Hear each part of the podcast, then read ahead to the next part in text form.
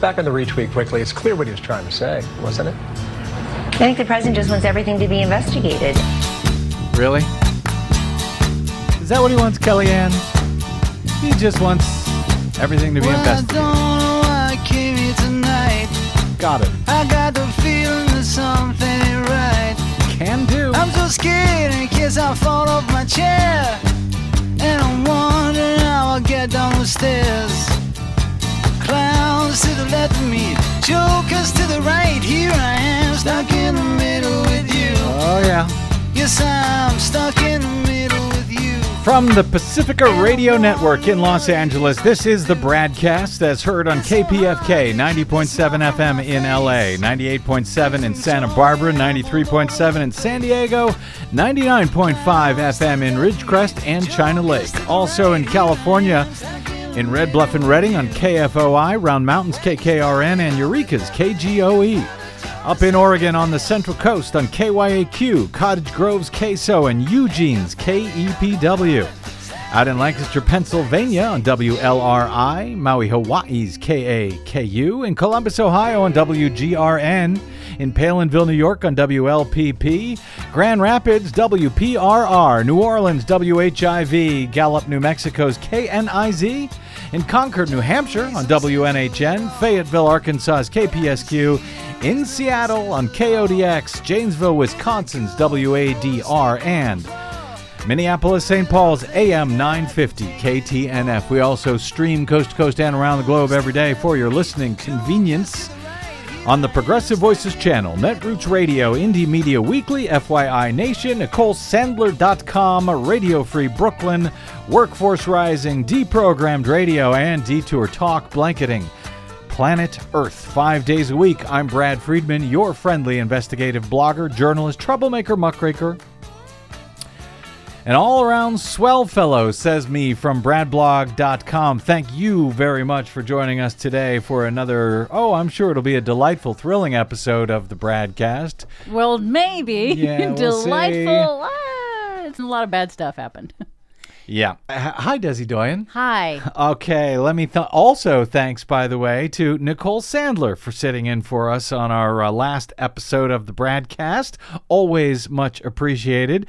And so, yeah, as uh, Des sort of suggests, that you know, I think I've got no choice here for a number of reasons today to discuss the death of Sexual predator Jeffrey Epstein in a federal prison facility over the weekend as he awaited trial on uh, new sex trafficking charges of underage girls.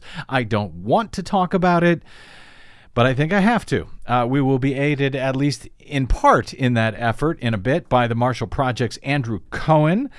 But first, the uh, Trump administration has started the week with more moves to break America and the planet as we know it. So I want to hit a couple of those news items very quickly here in hopes that they don't get completely lost in Trump's endless, never ending day to day anxiety inducing manipulations and, and damage and havoc that he is doing to our nation. We'll start here. The Trump administration is moving forward with one of its most aggressive steps yet to restrict legal immigration in the U.S., denying green cards to many migrants who use Medicaid, food stamps, housing vouchers, or other forms of public assistance.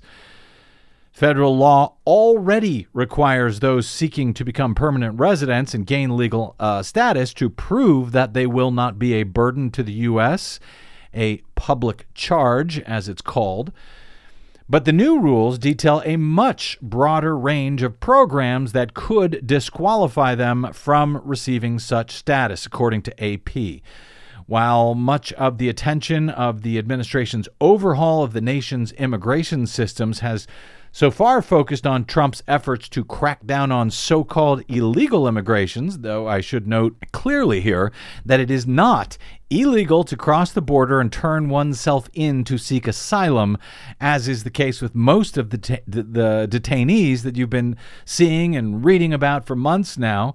The ones being held in deplorable conditions that we would not hold actual criminals found guilty of crimes in, or even criminals of war in. No, those you've seen have not been found uh, to have violated any laws. But this new change, announced by the Trump administration on Monday, now targets people who entered the U.S. legally with a visa and who are now seeking permanent status. This is part of an effort to move the U.S. to a system that focuses on immigrant skills instead of emphasizing the reunification of families. So I guess it's a good thing that Melania Trump's parents were allowed in before this change was made. U.S. Citizenship and Immigration Services will now weigh public assistance along with other factors uh, such as education, household income, and health to determine whether to grant legal status. The acting director of the uh, Citizenship and Immigration Services, Ken Cuccinelli, said was because we want to see people coming to this country who are self sufficient. That's a core principle of the American dream. You know, like those huddled masses yearning to breathe free who came here without a dime in their pockets for hundreds of years, hoping to become self sufficient someday in America. But now, if you can't uh, prove that you already are, it seems the Trump administration wants nothing to do with you. And that means you cannot reunite with your children or your parents or your siblings who may already be citizens in this country under this new uh, rule. You know, the American dream. Family values. So, yes, that's one thing that is going on today. And never mind that give me you're tired, you're poor, you're huddled masses yearning to breathe free. If you're poor, we don't want you here. Uh, according to uh, AP, by the way, uh, an analysis of census data finds that low income immigrants who are not citizens use Medicaid, food aid, cash assistance, and supplemental security income, or SSI, at a lower rate than comparable low income native born adults do. That's also true of the crime rate among uh, immigrants as well. It's lower than it is among uh, the native born. Ur Jaddou, a former U.S. Citizenship and Immigration Services chief counsel, says without a single change in the law by Congress, the Trump public charge rules mean that uh, uh, mean many more U.S. citizens are being and will be denied the opportunity to live together in the U.S. with their spouses, their children, and their parents. These are not just small changes, he says. They are big changes with enormous consequences for U.S citizens. This new rule comes uh, just over a week after 22 people were killed and dozens injured in that shooting in El Paso, where the shooter told authorities that he targeted Mexicans. His language about stopping an invasion on our southern border echoes what has been repeated endlessly by Donald Trump over many years as both a candidate and as a president. And it's obvious that this is not about illegal immigration, so called but, you know, just about keeping certain people out of the country. But not satisfied with harming U.S. citizens and immigrants, Trump is also targeting species that are likely to be extinct forever within just a few years. Also, that his uh, corporate campaign funders can still uh, make even more profits. The Trump administration finalized major changes on Monday to the way that it enforces the landmark Endangered Species Act. A move, it says, will reduce regulatory burden. You know, it's a pain to keep all of those uh, species from being wiped out by us humans. Especially if they cost industry an extra dollar. Yeah, or so. exactly. That's, you know, profits, man. According to critics, this uh, will drive more creatures to extinction, which is forever, by the way. The administration rule, again, without any laws actually being changed by Congress, will overhaul the way the federal government handles protections for plants and animals at risk of extinction. The Endangered Species Act is credited with helping to save uh, the bald eagle, the California condor, scores of other animals and plants from extinction. Grizzlies, humpback whales, all, kinds of yep, species. All since that uh, well known lefty uh, corporate hating socialist, President Richard Nixon, signed the law into, uh, into action back in 1973. But the uh, Trump administration says these changes will make regulations more efficient and less burdensome. But at least 10 attorneys general joined conservation groups in protesting an early draft of the changes, saying they put more wildlife at greater risk of extinction. The final version of the rule reportedly has few changes from that draft version that was released last year, including ending blanket protection for animals newly deemed threatened and following and allowing federal authorities for the first time to consider the economic cost of protecting a particular species. So, allow me to rephrase what the AP just reported there. Ending protections for animals newly deemed threatened.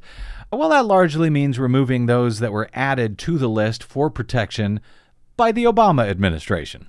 Got to get rid of the, the, uh, those species right off the bat, and allowing federal authorities to consider the economic costs of protecting a species, well, that means that if American corporations can make more money by allowing a species to die out forever, well, that's just the price of American capitalism, I guess. These uh, even higher profits aren't going to make themselves, after all, at least not without wiping a few species off the planet forever. Uh, and then there's this another change could let authorities disregard impacts from climate change. One of the largest threats to habitat, according to the conservation group. So, never mind that a species which was not endangered before is endangered now due to the various threats that they now face under our climate crisis. That should simply be ignored now under this new rule when deciding what species need protections. Conservationists, as you have guessed by now, have promised legal action. Drew Caputo of Earthjustice says this effort to gut protections for endangered and threatened species has the same two features of most Trump administration actions it's a gift to industry and it's illegal. We'll see the Trump administration in court. Uh, this after uh, just weeks after a UN report warned in May that more than 1 million plants and animals globally face extinction, some within decades, owing to human development, climate change, and other threats. The report called the rate of species loss a record.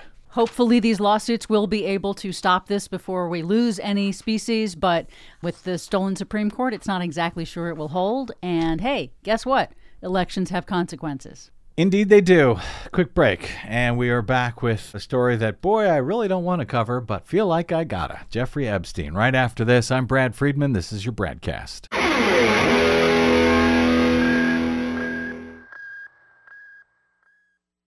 Five major corporations now control more than 80% of the media in the United States, but they don't control us. The BradCast and the Green News Report are 100% independent, 100% listener supported. But we can't do it alone. We need you. Please help us bring real facts to listeners at independent stations around the nation. You can make a difference. Support independent media. Drop by bradblog.com slash donate. That's bradblog.com slash donate. And thanks.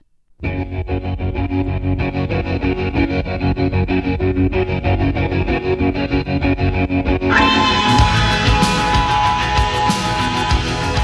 right, welcome back. It's the BradCast. Brad Friedman from BradBlog.com. So, as of last Friday night, according to the New York Times, in a protective housing unit of the federal jail in lower Manhattan, Jeffrey Epstein the financier accused of trafficking girls, including underage girls, for sex was alone in his cell just 11 days after he had been taken off a suicide watch.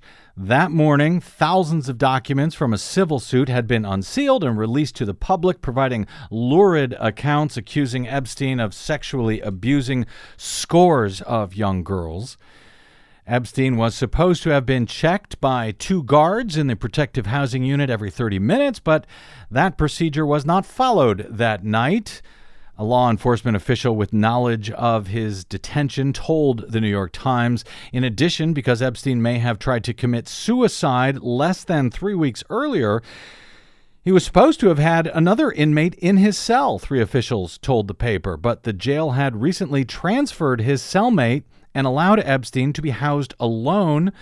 That decision also violated the jail's procedures, according to two officials. At 6:30 a.m. on Saturday morning, guards doing their morning rounds found Epstein dead in his cell. He had apparently hanged himself. The disclosures about these uh, seeming failures in Epstein's detention at the Federal uh, Metropolitan Correctional Center in Manhattan deepened questions about Epstein's death and are now said to be the focus of official inquiries by the Justice Department and the FBI. The uh, Federal Bureau of Prisons immediately came under criticism over the weekend for not keeping Epstein under a suicide watch after he had been found in his cell on July 23 with injuries that suggested he had tried to kill himself. Uh, the law enforcement official with knowledge of the investigation said that when the decision was made to remove Epstein from Suicide Watch, the jail informed the Justice Department that Epstein would have a cellmate and that a guard would look into his cell every 30 minutes. But apparently, that was not done. The city's chief medical examiner, Dr. Barbara Sampson, announced on Sunday that her office had conducted an autopsy of Epstein, but she declined to release a determination about the cause of death. According to a city official, uh, the, me- the medical examiner is uh, confident the cause of death is suicide by hanging, but she wants more information from law enforcement before releasing her determination. Senior law enforcement officials Members of Congress and Epstein's many accusers have all demanded answers about why Epstein was not being more closely monitored. On Sunday, the Bureau of Prisons offered no explanation for why Epstein was left alone and not checked on, and all of this, of course, has unleashed a torrent of conspiracy theories online with people suggesting, without evidence, that Epstein was killed to keep him from incriminating others, or perhaps more plausibly, that he was allowed somehow to kill himself. Over the years, Epstein's social circle had uh, included, included dozens of well known politicians, business executives, academics, and other notables, including Donald Trump, former President Bill Clinton, Prince Andrew of Great Britain, um, and so on and so forth.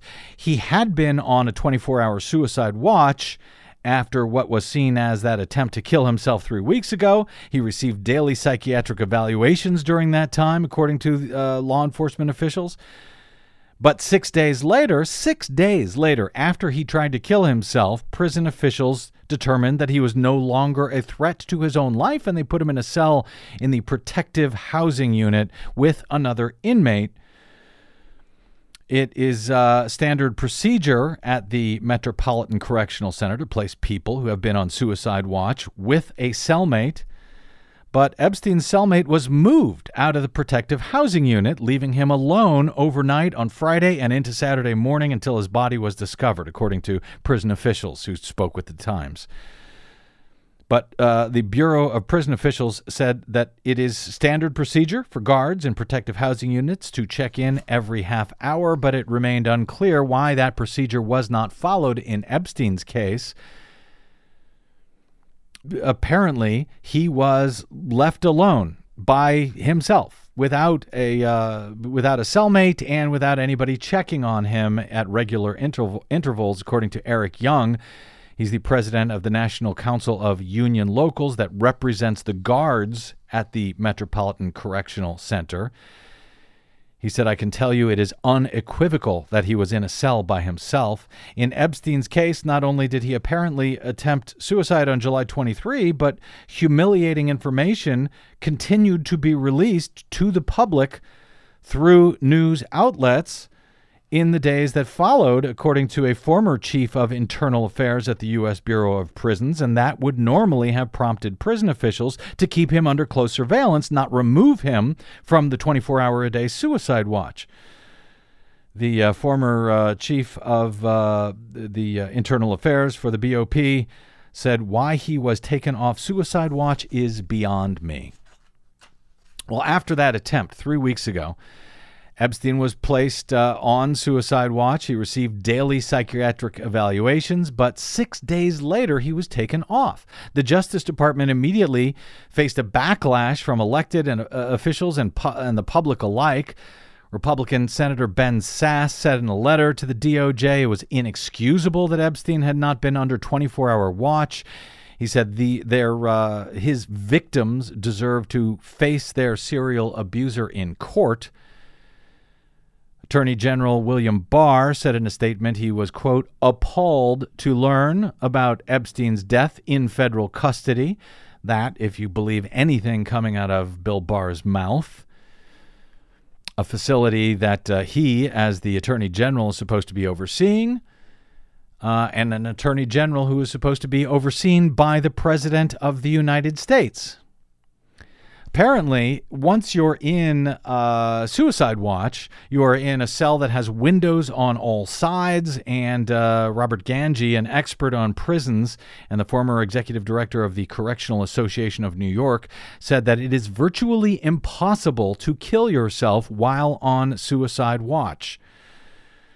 Nonetheless, Epstein was somehow able to do so, and online conspiracy theories quickly took hold, as you might imagine, on Saturday, including some that were retweeted by the President of the United States. That's right, Donald Trump tweeted, uh, retweeted uh, that Epstein's death wasn't a suicide or it was faked and that Bill Clinton was somehow behind Epstein's death. Yes, the President of the United States retweeted some guy, a comedian, who put out a video blaming the Clintons the Clinton family for Epstein's death with the text, quote, died of suicide on 24 7 Suicide Watch? Yeah, right. How does that happen? Hashtag Jeffrey Epstein had information on Bill Clinton and now he's dead. I see hashtag Trump body count trending. But we know who did this. Retweet if you're not surprised. Hashtag Clinton body count. Hashtag Clinton family crime. Retweeted by the President of the United States to his 63 million followers who liked it or retweeted it over 200,000 times to their followers in turn. Trump also retweeted another theory from some guy who calls himself BNL News.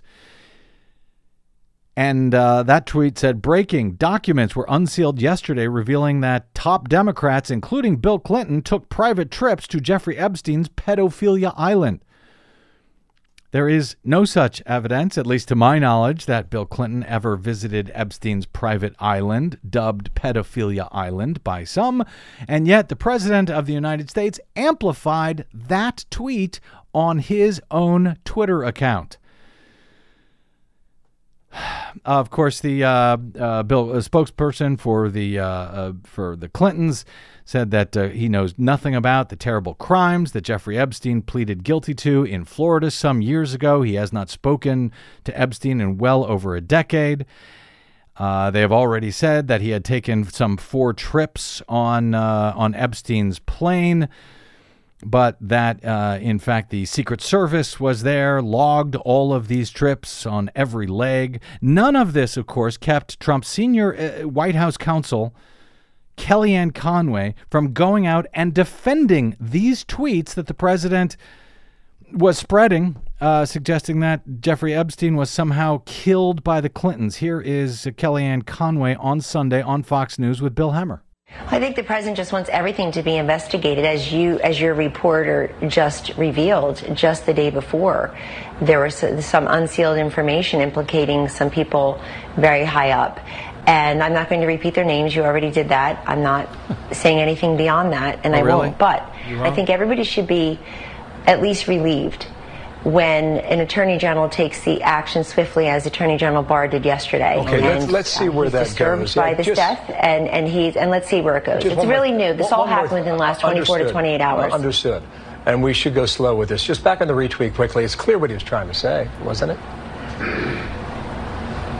I think the president just wants everything to be investigated, and you know, trying to connect the president to this monster from years ago, where they're seen dancing in a video, versus other people who were actively, I suppose, flying around with this monster um, on his island.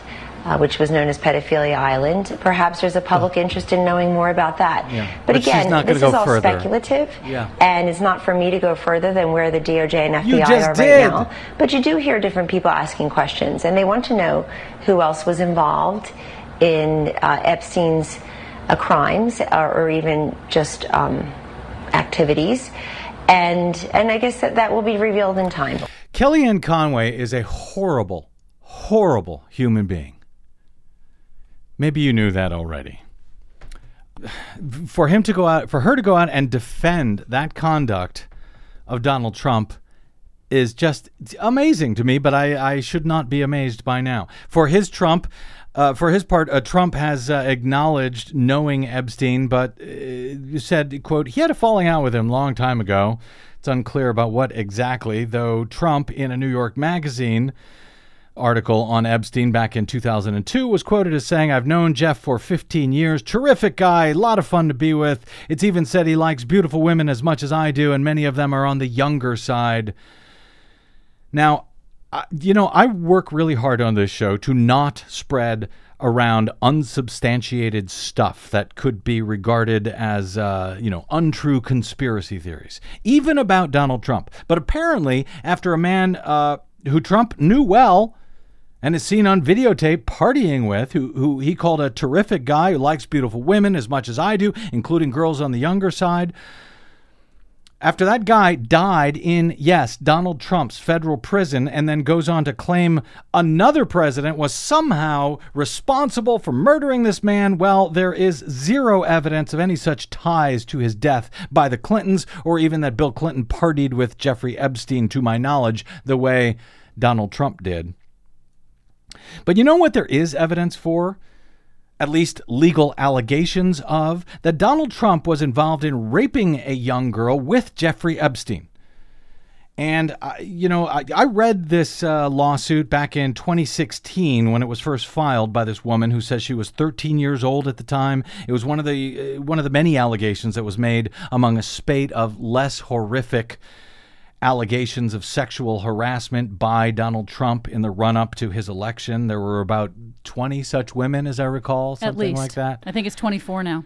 You know, and I tried not to report, frankly, on any of them unless there was substantive corroborative evidence to go with them because you know anyone can make such a claim anyone can file such a lawsuit with with such a claim though they would be facing serious legal jeopardy if they falsely do so especially with the very notoriously litigious Donald Trump, who did not sue this woman, as far as I know, despite the horrific claims that she makes in this lawsuit, which was subsequently pulled after the woman was reportedly uh, facing death threats in 2016. So, you know, I, I, didn't bring it up at the time. I don't even know how I feel about sharing these allegations now, frankly. But if the President of the United States feels it's appropriate to make completely unsubstantiated claims about a former president, essentially calling him both a pedophile and a potential murderer, which is what Trump is doing regarding Bill Clinton, then yeah, people ought to be looking into this uh, lawsuit that was filed uh, it, uh, against Donald Trump and Jeffrey Epstein by a woman who says she was raped by both of them when she was 13, when Epstein lured her to parties at his apartment by promising money and a modeling career. Mind you, this suit was filed before so much of what we have since come to learn about Jeffrey Epstein. And yet, if you look at the details in the lawsuit, it sounds a lot of like what we have, you know, since learned about Epstein and the way he operated. It involved uh, Trump in a, quote, savage sexual attack, violently striking the plaintiff in the face with his open hand and screaming that he would do whatever he wanted to her, that he would make her disappear like Maria, a 12 year old girl that, uh, that this uh, woman says Trump also forced her to have sexual contact with. Now, the Trump campaign responded at the time uh, by telling the National Enquirer and their buddy David Pecker over there that, quote, the allegations are not only categorically false, but disgusting at the highest level and clearly framed to solicit media attention or perhaps are simply politically motivated. There is absolutely no merit to these allegations, period. That's what Trump told uh, essentially the National Enquirer at the time. So, am I irresponsible for mentioning that now? I don't know, maybe. But between the actual legal suit that you can read online and claims by one of Trump's own former wives that he raped her as well, a claim which Ivana Trump eventually withdrew after she uh, struck a settlement with Donald Trump. And after Jeffrey Epstein died in Donald Trump's federal prison but accused Bill Clinton of having the guy murdered, and after Donald Trump's top lieutenant goes on television and defends those allegations that Donald Trump made and even added to them, well, I don't know what is responsible or irresponsible anymore or what needs to be investigated anymore. I really don't. But in case you didn't know about those allegations, actual allegations against Donald Trump, which may be completely false, who knows? I guess it doesn't matter anymore, right? Well, now you know about them. We will see what comes of it. I guess. Maybe. And now I need to take a shower. But setting aside all of the conspiracy theories, Trump's, and everybody else's, there is one thing that it would be really good if we all took from the death of Jeffrey Epstein. I doubt we will, but it would be good if we did. That is the shameful epidemic of suicides in U.S. prisons, which Andrew Cohen of the Marshall Project joins us to discuss next on the BradCast. I'm Brad Friedman.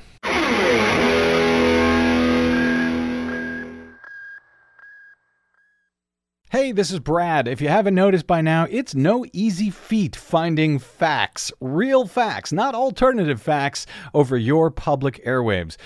We try to bring you real facts, truth, and clarity without fear or favor each and every day on the BradCast. But we need your help to do it, and that help is needed more now than ever. Please stop by bradblog.com slash donate today. That's bradblog.com slash donate and thanks.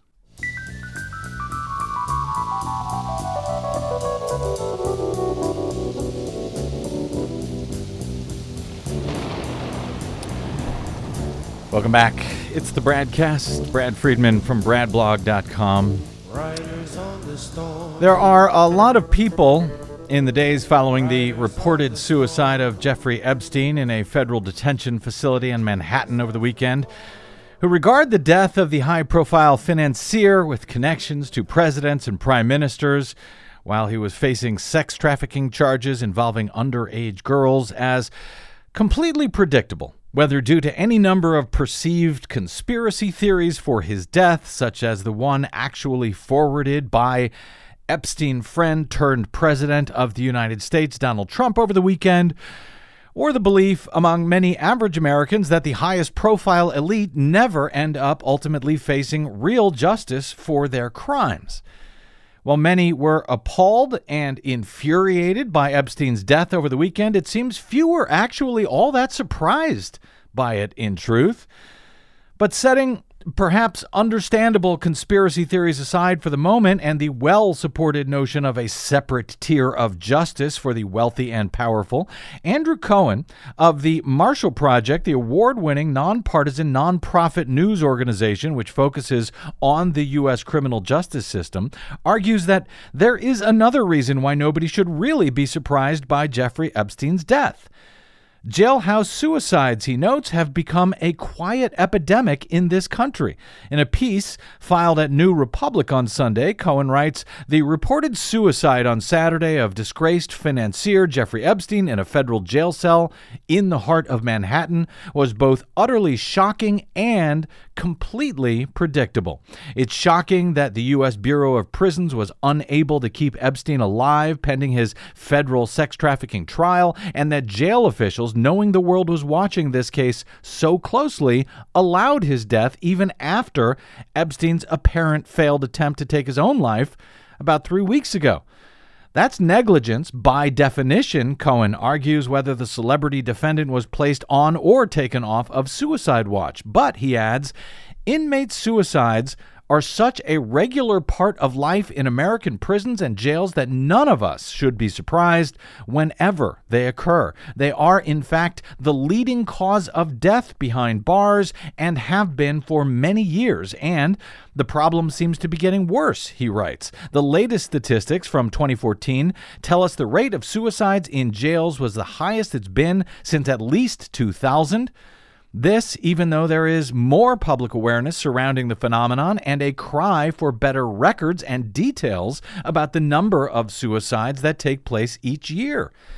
Joining us now to discuss what he describes as an epidemic that corrections officials won't talk about is Andrew Cohen. He's a senior commentary and analysis editor at the Marshall Project, where he describes himself as a recovering attorney who is also a fellow at the Brennan Center for Justice and a contributing editor at The Atlantic. Welcome to the BradCast, Andrew Cohen.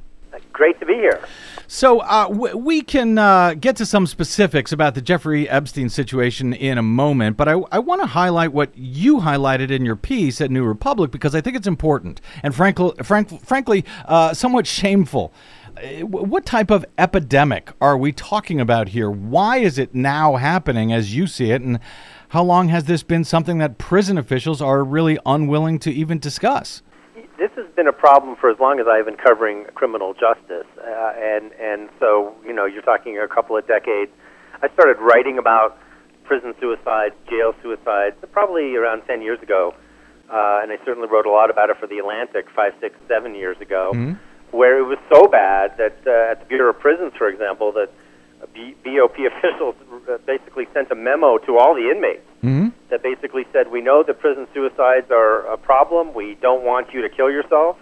We want you, if you um, feeling despair or you're feeling like you're suicidal, we want you to reach out to the guards, reach out to mental health professionals, reach out to staff."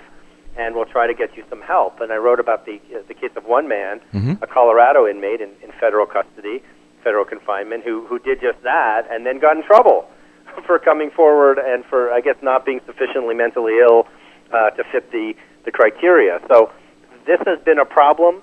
Um, it's a problem in local jails that often don't have the facilities or the budgets available to provide mental health uh, counseling and uh, the sort of monitoring you need for suicidal inmates. And obviously, as we've seen, it's a problem at the federal level too. Uh, the Attorney General, uh, you know, William Barr, with these statements on Monday about that he's shocked and that it's the prison's fault, none of this should have been news to him. Mm. If he's followed congressional testimony for the past decade, if he's read any of the dozens and dozens of news reports that have been written about um, morale at the Bureau of Prisons, about understaffing there, about overtime abuse there, mm-hmm. about uh, staffers being basically recruited to be guards when they're not really qualified to do that all of that has been in the public domain, and all of it suggests that um, this may not have been foreseeable. You never think that a high profile prisoner is going to be able to have the opportunity to do this, but really it isn't that shocking. The uh, and I'm, i want to dig into some of those details you mentioned there, but uh, let me get back for a moment to that, that case of uh, Percy Barron, uh, the one who, who actually came forward uh, after the BOP said, "Hey, if you need help, let us know." He came forward and then he was ignored. You right? He tried to then kill himself. He failed at that, and yep. he was then punished yep. for breaking the rules. Is punishment rather than help or therapy that these folks so obviously need? Is is punishment more the way that uh, such attempts are dealt with in U.S. prisons uh, more yes. often than not? Yes, too often. I wouldn't. I don't know that I want to say more often than not, mm-hmm. but certainly too often. That mental illness is um, under misunderstood mm-hmm. and then punished. Mm. Uh, and so you have these uh, uh, inmates that I've written about um, who basically descend into madness. The the more mentally ill they become, the more they act out, right? Mm-hmm. Which is logical. Mm-hmm. Uh, and the more they act out, the the more um, punishment they receive. They're uh, sent to isolated detention or they're sent into solitary confinement, which makes their condition worse. Mm. When they're out of those uh, confinements, they generally can get better with adequate care and treatment, but they often don't do that. That's a broader issue, right? Mental health in prisons and jails is a broader issue uh, than the one we're talking about with Jeffrey Epstein. There's no indication, at least none that I've read, that he was mentally ill at the time, mm-hmm. uh, uh, uh, over the weekend, at the time of his reported suicide. Um, but, you know, you never know. Um, there's also obviously the question of whether he was on a suicide watch or not, mm-hmm. um, because uh, whether he was or he wasn't, he should have been, you know, monitored much more closely than he was. Yeah, i obviously it should not have happened, no matter what the circumstances were. Uh, but you also argue that many uh, cases of uh, well, many cases of, of, of mistreatment of prisoners are, are, justifiably often seen through racial and class lenses, uh, even uh, geographic, with you know some federal prisons in some locations being worse for prisoners than others in various ways. Uh, but you say that this particular trend of suicides in prisons and jails transcends race and geography, uh, and also I guess it transcends um, you know case profiles where you can have a high profile case right. like Jeffrey Epstein and and one that nobody ever heard of. Is that uh, something different than what we see when we generally look at problems uh, regarding jails that you know are more race based and so forth? Yeah, it, it, that's a great question. I, I mean, I, I think there are some problems that are so systemic that they really do transcend things, uh, and this is one of them uh, you know, just in the past couple of days, there's um, really strong reporting out of Georgia mm-hmm. that uh, chronicles a, a, growing, spiraling suicide problem in that state's prisons and jails. Mm. Uh, we've been following the travails in Alabama, where a federal lawsuit is sort of um, highlighting the problem of suicides in Alabama prisons, which have been notoriously bad. Uh, you know, there are prisons just in, in, in the past couple of years, you know, name name a state, right? Mm-hmm. Ohio, Delaware, um, uh, out west. Uh, you know, so you can't really pigeonhole it and say, well, the South does it worse than the North, or mm-hmm. the West does it worse than the East, or even that the feds are doing it better than local authorities. I mean, it's a it, it, it's a problem, and it, and, and it obviously it stems from the same sorts of of things. Uh, uh, like I said, understaffing. The, you know, legislatures, including Congress, not providing enough money to make sure that prisons are adequately staffed, training, which is just a problem within um, the prison system generally. Um, and I think also, and, and I've written about this before, there's also an attitude. There's sort of an indifference to the plight of some of these prisoners by prison officials, by prison guards, even in some cases by prison doctors, uh, who become sort of antagonistic towards some of these inmates, and in the end maybe don't protect them as as uh, as well as they could. I don't know that that happened to Jeffrey Epstein.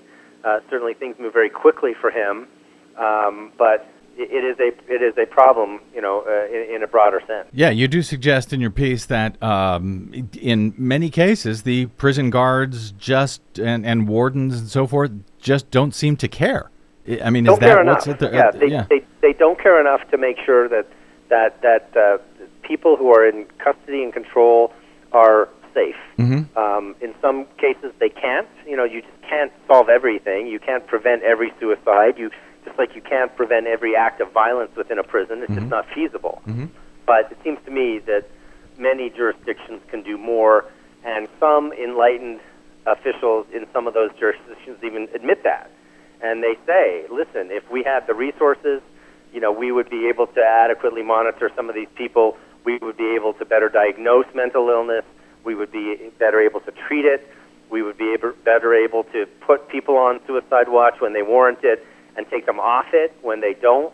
Uh, and that just isn't happening with enough regularity to save the hundreds and hundreds and hundreds of people who um, become so desperate in confinement that they take their own lives. And is that what we're talking about? Hundreds of prisoners a year uh, that that are, take their lives? It's yeah, it's at least at, uh, hundreds and hundreds. I think that the figures from 2014, which is the last year, I think we're at 300 and geez, I, mm-hmm. 350 to 400, somewhere mm. in that range.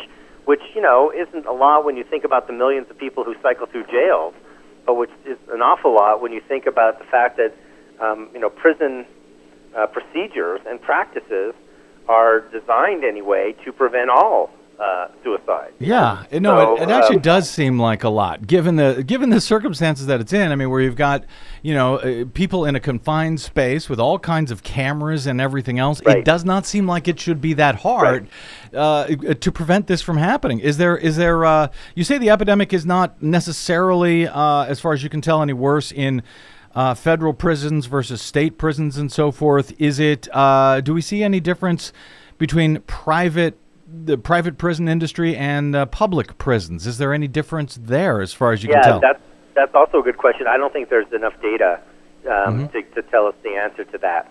We know that you know conditions generally are pretty pretty poor in both public prisons and privately uh, run prisons. Mm-hmm. Maybe there's less accountability in private prisons. There's certainly less transparency when it comes to information, and that's the other point about all of this, right? I mean, there's a reason why we don't have figures from say 2018 or 2017, and that's because local officials, uh, state officials, aren't reporting the deaths, aren't reporting the suicides as quickly as they should, and maybe Mhm. as comprehensively as they should. Seems to me that one basic thing that can come out of what happened to Epstein and the, all the attention that's been drawn to it and will continue to be is basically some sort of requirement, right, that we at least keep track of the number of people who are dying by their own hand Yeah. inside these cells, whether they're local uh, jails, uh, Mhm. whether they're state penitentiaries, or certainly the, the national prison system. I'm sure there are figures. Uh, I'm sure that some of these figures sort of drip out here and there, but uh, in the same way that we don't really have comprehensive information about police shootings, Mhm. for example, we really don't have nearly enough data that we need on this uh, subject as well. It's information that's either slow walked or the officials are not necessarily going out of their way to uh, talk about their own problems, I guess. There's volun- yeah, and in, Yeah. in often cases there's voluntary compliance. Yeah. You know, they're not required to provide the information. In some cases, there's definitional ambiguities. You know, what is a suicide? Mhm. You know, what is what is uh, when is a death of natural causes, which obviously is the leading cause. Mhm. Um, you know, natural causes, but it, it's um, you know, it is a problem, and and so. I think that there you have subsets of people who reacted to the news over the weekend, right? There are people who uh, are going to uh, provide their own conspiracies. Mhm. There are people who just can't imagine that a any prisoner inside a federal jail would be, uh, you know, not monitored in, a, in to the extent that he or she could take a life. Mhm. And then there's lots of people who have been sort of dealing with this for the past, say, decade or two, who are like, okay, it's shocking and embarrassing to the federal government that this is allowed to happen, and I'm sure that the attorney general's anger over it is genuine. I don't blame him for being angry, but the idea that this is unheard of, or the the idea that this doesn't happen basically every day somewhere in this country, is just just not true. Um, it, uh, you had mentioned uh, the lack of resources, and of course, in the hours since uh, Epstein's death, there's been a lot of reporting focusing on the fact that the prison that he was being held in was wildly understaffed. Uh, the latest reports suggest there was just two guards in that section overnight. They were both working overtime for for a whole bunch of days in a row, uh, doing overtime pay. Uh, is is that a long time problem for federal prisons, or is this uh, an, or is this another? Well, is this made worse? Then let me ask you, Andrew. Um, b- by the Trump administration, which has been allowing a lot of federal hiring to wither on the vine and, and so forth. Uh, who's I guess who's to blame here, or is this a long term problem, or both? Yeah, there's plenty of blame to go around. Yes, it's a long-term problem. Yes, it's gotten worse under the Trump administration. I think the Obama administration tried in a few ways Mhm. To deal with the issue of mentally ill federal prisoners. Mhm. Uh, I remember um, there was an initiative to sort of create a unit in Atlanta at, at the state, federal penitentiary in Atlanta, one of them, Mhm. um, where you know there would be special care for mentally ill prisoners, for suicidal prisoners, to make sure that they could get care and treatment. The idea was you'd bring them all into one spot, and you'd provide adequate, you know, coverage and gradually, if they recovered, they could be returned to regular penitentiaries. That worked, I guess, for a while. I don't know the status of it because information is hard to get, but certainly that kind of stuff um, hasn't been engineered by the Trump administration. Of course, one of the many ironies of the so-called law and order Trump administration, the law and order uh, Justice Department, is that it really has allowed the Bureau of Prisons to be underfunded uh, for for years. The Inspector General of the Justice Department for years was warning back during the Obama administration that there was a crisis coming. Uh, part of the reason why the federal government tried to reduce the number of federal inmates is because the Bureau of Prisons couldn't, you know, afford to care for all of them. And I think what's happened is the rate of release of federal prisoners hasn't been fast enough, right, to match the rate of reduction in funding or lack of increase in funding. And so you have these sort of chaotic conditions. And I don't think they're isolated to that Metropolitan Correctional uh, facility. I think that they exist in other federal uh, uh, prisons uh, as well. I mean, I, I when I thought of Jeffrey Epstein, I thought of w- w- Whitey Bulger, Yeah. uh, who was killed right Yeah. last year or earlier this year Yeah. in West Virginia in a in a similar sort of circumstance where you just shake your head and say, how could this happen? Mm-hmm. How could this prisoner not be protected in a way?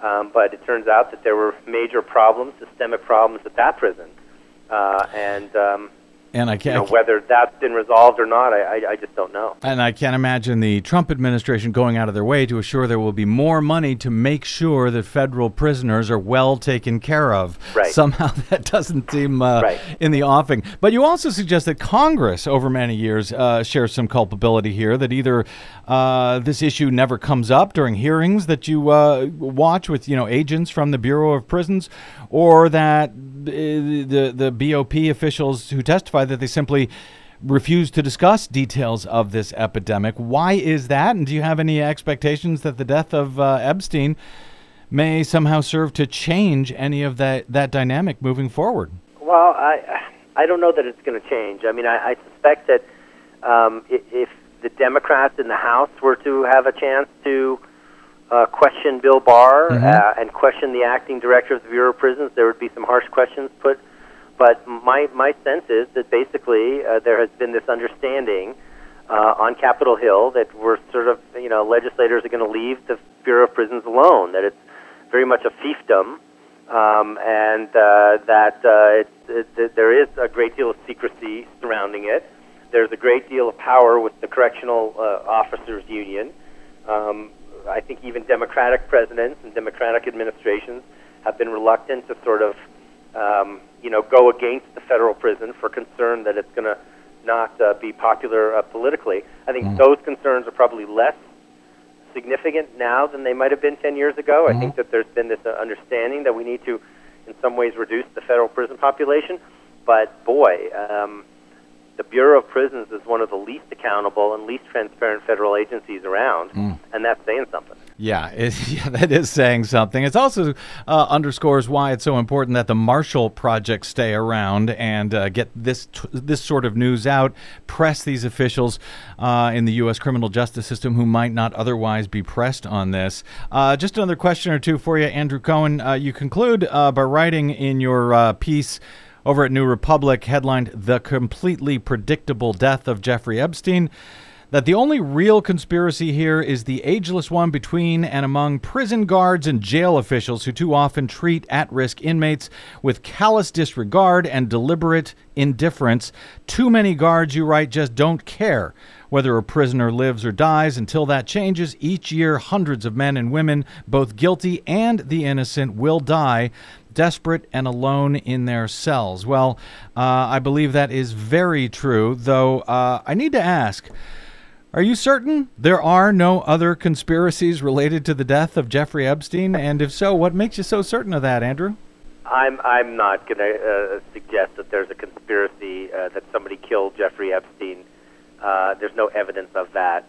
You know, sometimes the obvious answer is the right answer, Mhm. and to me, the obvious answer is that this pattern in practice within the Bureau of Prisons of failing to secure inmates happened here. Mhm. Uh, it happened here, in, even though um, the folks who were guarding uh, this man and the officials who were in charge of the folks who were guarding that man should have known that if there was one federal prisoner in that in that building that could not commit suicide, it was Jeffrey Epstein. It happened. Yeah. Uh, to me, that's not a conspiracy. To me, that's just part of uh, you know of the systemic problem. If if this stuff were capable of being fixed, uh, it would have been fixed. If there was a political will to fix it, it would have been fixed.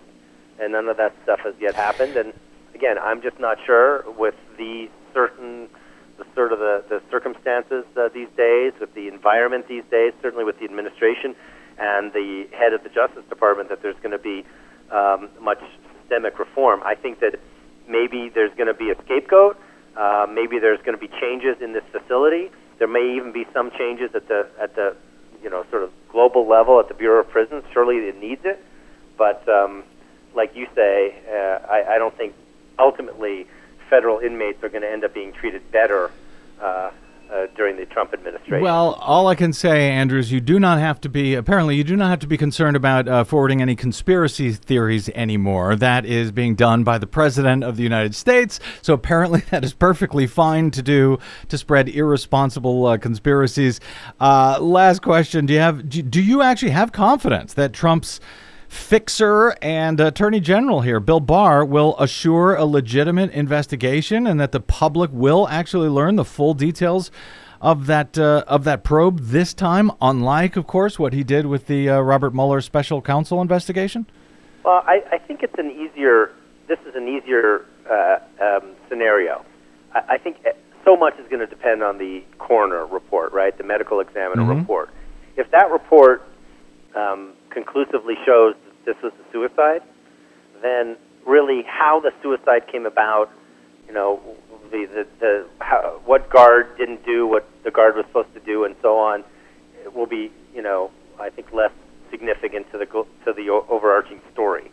I mean, once you have a finding of suicide, uh, you know, uh, that helps explain what happened. Obviously, there are going to be some people who will never accept that finding. Mm-hmm. There are people on my Twitter feed today who are, you know, convinced that that this, you know that there's this guy is now in Argentina or somewhere, you know, and um, that's those people are never going to be satisfied, which is a sad commentary on the state of things, but it is what it is. I, I, I think that um, a lot depends on what this, this uh, medical examiner finds, whether the uh, conclusions are transparent, whether people who are independent can evaluate them as well.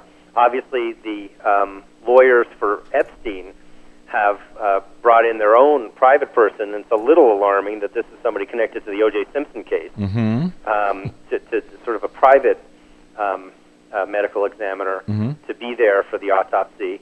My hope is that there's agreement between the experts on what happened, and, and that's going to really guide, I think, the narrative going forward, um, at least among people who are, you know, willing to look at the evidence and, and, and sort of follow it. I'm sure this will all go very smoothly moving forward. there will be no bumps in the road. We'll have this all figured out in uh, in a matter of hours. Andrew Cohen, uh, you can follow him on the Twitters at just ad Cohen.